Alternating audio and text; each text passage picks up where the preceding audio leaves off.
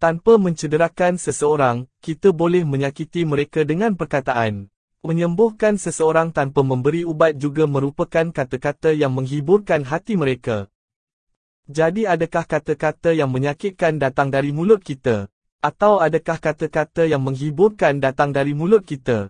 Adalah idea yang baik untuk menyemaknya selalu. Apa yang diajar oleh Raja Yoga dengan tegas ialah dengan pemikiran, perkataan dan perbuatan tidak boleh menyakiti sesiapa pun. Kehidupan seperti pemikiran.